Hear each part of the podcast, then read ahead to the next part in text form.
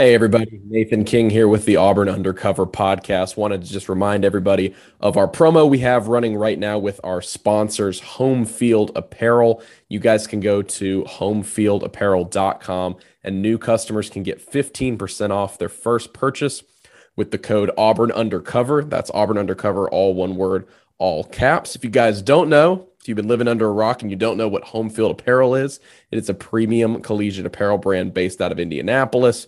It's incredibly comfortable, officially licensed apparel with vintage college designs, including a lot of really, really cool Auburn stuff. You guys know better than anybody that Auburn's got some really cool old logos and designs from back in the glory days. And so they've taken advantage of that and gone back, made some really creative sweatshirts and t shirts and even some joggers. You guys go check it out, Home Field Apparel Com. They just launched a new Auburn shirt on October 9th that's honoring Auburn's first national championship season back in 1957. What they did was, and home field goes back and they dig through all kinds of old archives in order to find the coolest designs they can they can get their hands on. They went back and found a postcard that was from that 1957 team that Auburn sent out and has a picture of an old Aubie holding up the Associated Press 1957 National Championship trophy. So if that sounds cool to you, you guys can go to homefieldapparel.com and get that on a t-shirt and you can get 15% off that purchase if it's your first purchase. Again, the code is Auburn Undercover, all one word. That's Auburn Undercover, all one word, homefieldapparel.com.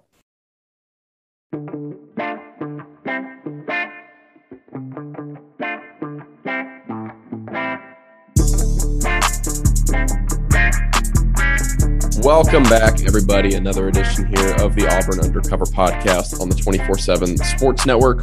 My name is Nathan King, coming at you guys with some immediate reaction from Auburn's opening night win. Auburn men's basketball beating Morehead State inside Auburn Arena 77 to 54. It is 12:30 in the morning. Had some stuff to do when I got home and just wanted to kind of write out my stream of consciousness from the game. Didn't want to miss anything, forget anything from what we just saw inside Auburn Arena. So going to bring you guys a quick reaction podcast to talk about the Tigers' first win of the season.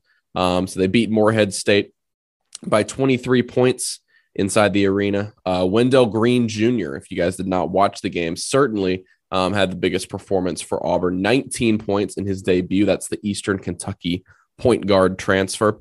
Three assists, and then most importantly, zero turnovers. Um, if you guys missed it after Auburn's exhibition game against Southern Indiana, um, Bruce Pearl was not very happy with the production out of his point guards. That would be Wendell Green Jr. and then Zep Jasper, the transfer from College of Charleston.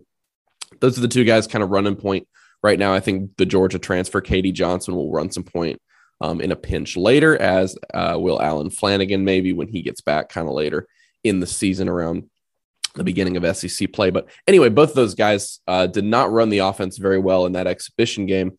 And Bruce Pearl went as far to say that the starting group really um, dating back the last few weeks, Auburn played uh, UAB in a close scrimmage a few weeks ago, and he said even dating back to that, um, this starting group, which is both uh, both Green and Jasper, Jasper Jasper starting at the off guard position, um, Devin Cambridge starting at the three, Jabari Smith, the five star freshman, starting at the four, Walker Kessler, the North Carolina transfer, starting at the five. He said that group has really not performed very well as a unit, and he considered changing things up. He said after the game on Tuesday that he threatened them with their jobs.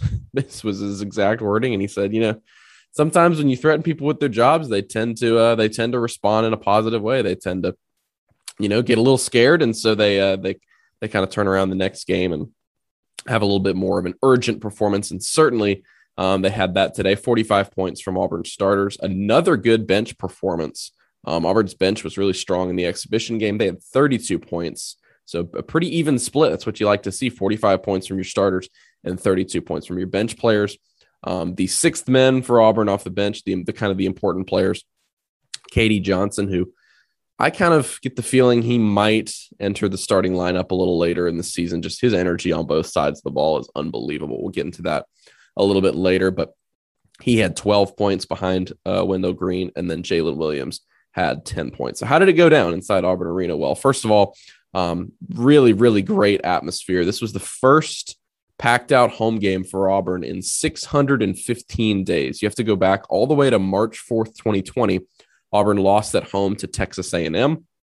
I believe that was the no, it was the it was the home finale of that season. I remember they played Tennessee a few days later on the road I think Samir Doughty had like 35 points and Auburn won that game in the regular season finale before obviously SEC tournament was cha- was canceled, NCAA tournament was canceled. Everything obviously went downhill when COVID first became a thing. But so Auburn had not played in front of the jungle since then. Obviously, last season there were fans in the building, but capacity was extremely limited. Nobody was anywhere near the court. Um, obviously, that's that's what makes Auburn Arena um, such an intimidating and fun environment. It's the smallest arena in the SEC, and so the fans are kind of right on top of you. And Bruce Pearl said after the game made such a difference. Um, players were clearly feeding off of it, and Auburn got off to a hot, hot start on both sides of the ball. Auburn led by as many as 29 points about eight minutes into the game. They uh, opened up with a 35 to six lead, um, making a lot of their shots on one end. Um, I believe it was like a six for 10 start from three point range, which is what we've come to expect from a good Auburn team. Um, but it started on the defensive end. Boy, this Auburn defense might be a problem. I, I wrote this in my takeaways immediately after the game. This Auburn defense might be a problem in the SEC. I mean, I know this is the, just the first game of the season. Um, look, Morehead State's a good team. They returned seven players off a team that made the NCAA tournament last year, and they've got the preseason player of the year in the Ohio Valley Conference. But this defense was nasty um, inside and out. They hit a bit of a lull there um, in the second half, and uh, Pearl said that they sort of succumbed to fatigue. But when they were uh, when they were hitting their stride, they were they were absolutely locked down because you've got really quick hands um, from the backcourt players. Uh, Zep Jasper was was recruited out of the transfer portal almost exclusively because of his defense. Um, KD Johnson has really impressed me with his defense going back to the exhibition game and really all offseason watching him in practice. He was a guy that um, was one of the highest, you know, efficiency scorers in the SEC at Georgia last year in terms of like a per 40 minutes uh, rate and, and, and his efficiency metrics. But boy, as a, as a defender and as a passer, he's been very impressive as well. Uh, Wendell Green Jr. did a good job. And then really just Auburn's got a lot of length on the perimeter. I thought Jabari Smith, the freshman, boy, he's got a lot of length and he's able to kind of switch inside and out. You know, he's starting at the four right now um, for Auburn, but he's able to switch inside and out and defend people with his length on the perimeter, or just be a you know, just be a power forward and defend guys on the inside. He gives up a lot of weight. Um, I'd be surprised if he was 230 pounds. Um, he's like six foot nine, six foot ten. Really, a, kind of still a lanky freshman, but um, did a good job both on the inside and the outside. Auburn had, let's see here, one, two, three, four, five different players that had at least uh, two steals in the game. Jabari Smith led the team with three steals, and you had Zep Jasper, Walker Kessler, KD Johnson, and Dylan Cardwell, the backup center, all with two steals apiece. So that goes to that kind of speaks to the the the quick hands by the defense. I mean, really, they were just all over it. And look, the officials were letting them play. I think that might be a big part of Auburn's identity this season. Um, there were a couple hand checks, but I mean, every time uh, the opponent was coming up the floor, every time the Eagles were bringing it up the floor, KD Johnson or, or, or Zep Jasper um, were pressuring him the whole way up, and and Jabari Smith a couple times on the perimeter was was all over guys trying to bat the ball out. Chris Moore had a good game on the defensive end as well, and so um, the officials were letting him play, and that's kind of kind of be key. But um, one place where it doesn't matter if the officials are letting them play, as long as they you know are good enough to call clean blocks, is the inside where boy it's going to be tough for teams to get past Walker Kessler. Um, he had five blocks in his Auburn debut. That's the seven foot one center from North Carolina. Played 25 minutes.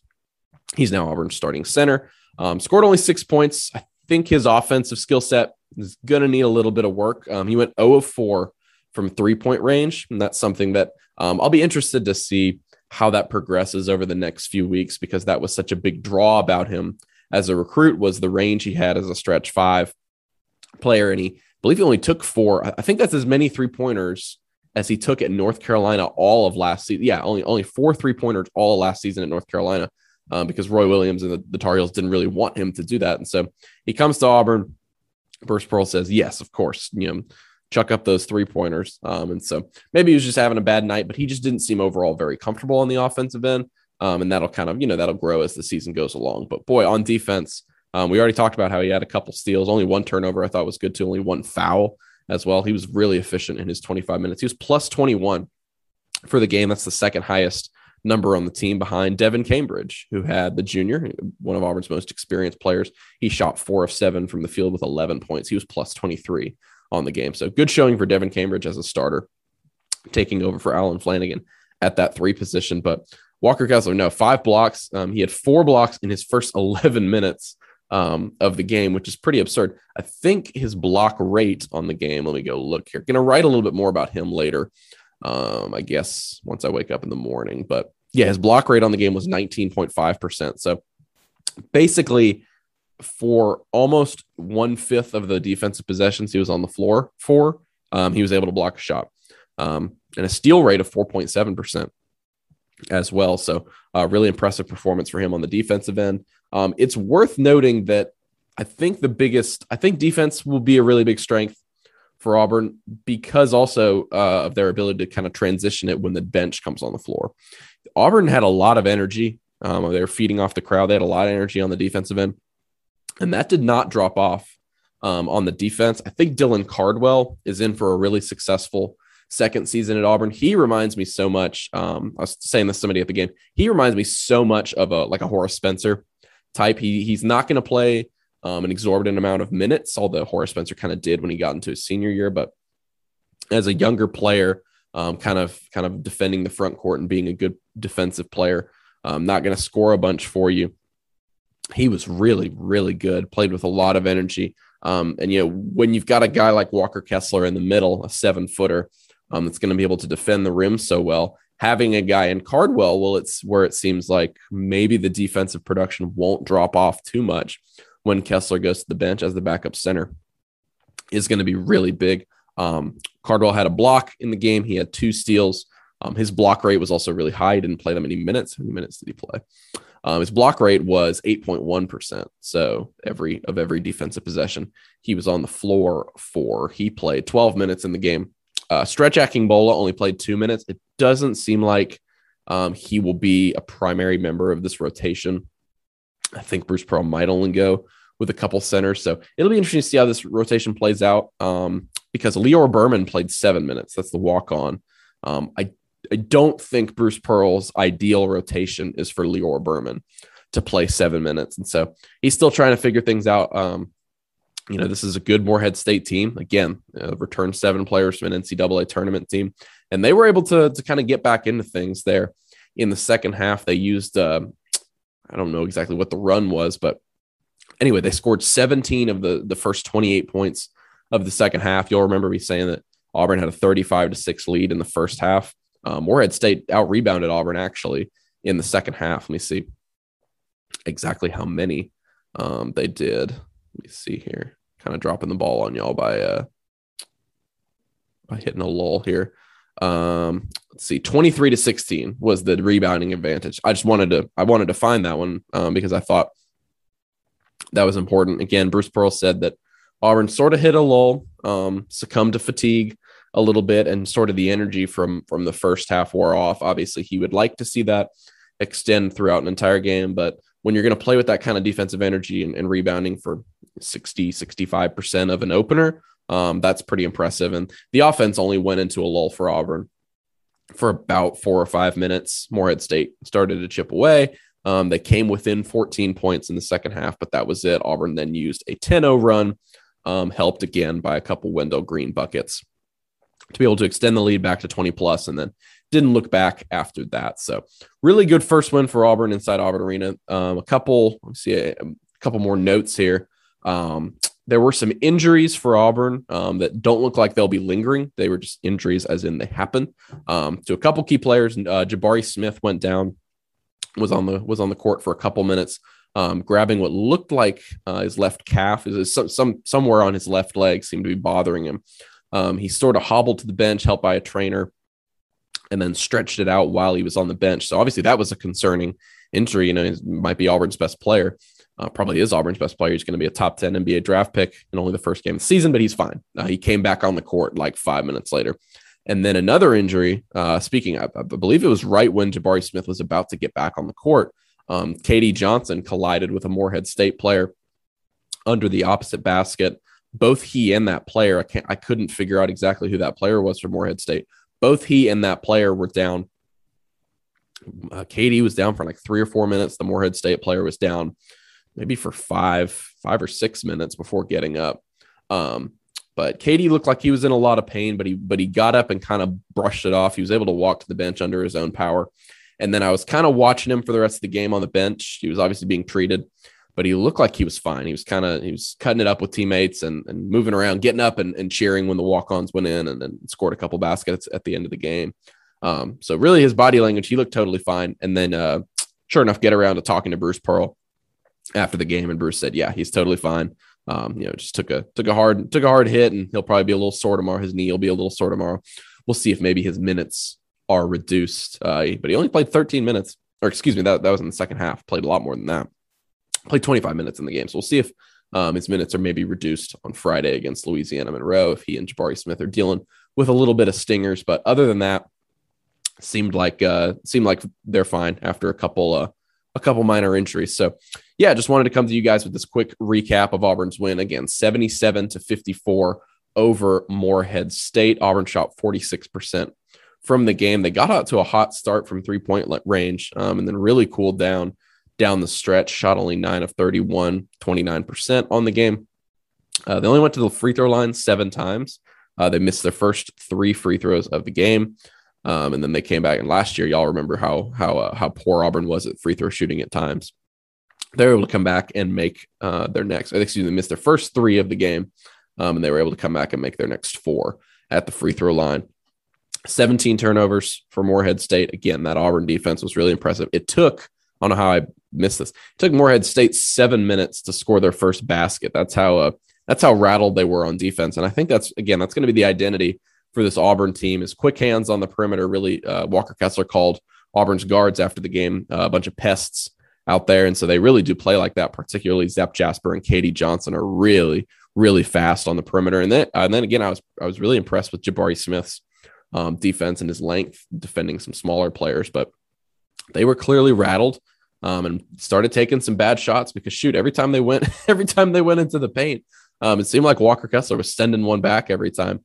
Um, and Kessler's defense just so impressive. I mean, obviously he's a tall player, um, but not every player who's seven foot one is able to get up and block shots like that with the kind of awareness that he has. And um, he barely even jumps. I mean, he doesn't, or when he does when he blocks, but I'm saying like when somebody shoots him a pump fake or starts to give him a move in the post, um, he stays low to the ground. Um, he doesn't jump for anything because he, he doesn't need to jump for anything. He knows he's still got the length advantage.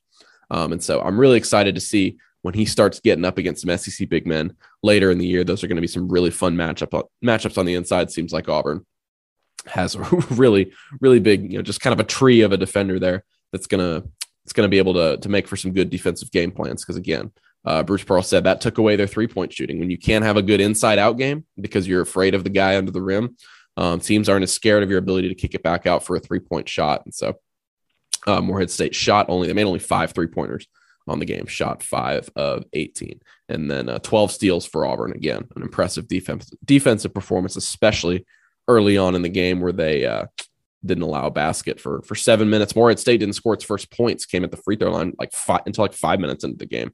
Um, so they fed off the energy in the jungle. It was really really exciting to see um, that home crowd back, and you know something we kind of forgot about last season. It just kind of wasn't really a thing was home court advantage.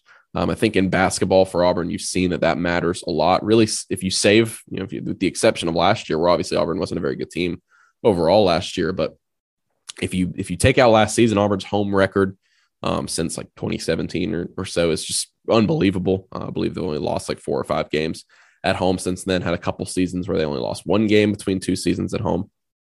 And so, if Auburn is lucky, that home court advantage will return this season because obviously the SEC is stacked, and you would like to win um, most, if not all, of your SEC games at home. So, next game up is Friday night against Louisiana Monroe. We will have you guys covered as usual at auburnundercover.com. Thank you guys so much for listening to this edition of the Auburn Undercover podcast. If you guys enjoyed it, uh, please leave us a five star review. Hopefully, I covered everything. Again, just kind of just kind of running through my uh, running through my my takeaways from the game and everything that I just saw, so that I don't forget about it in the morning. But appreciate you guys listening. Please leave us a good review on wherever you guys listen to podcasts. That is the number one thing that helps us out. The intro and outro bumper music is by Beats by Mordecai. You guys can find him on Twitter, SoundCloud, and Instagram. And until the next episode, which will be our roundtable that should post on Thursday morning, previewing the Mississippi State game um, in football on Saturday inside Jordan Hare Stadium. Looking forward to that one. So uh, until that episode, we will catch you guys later. Everybody have a great rest of the week.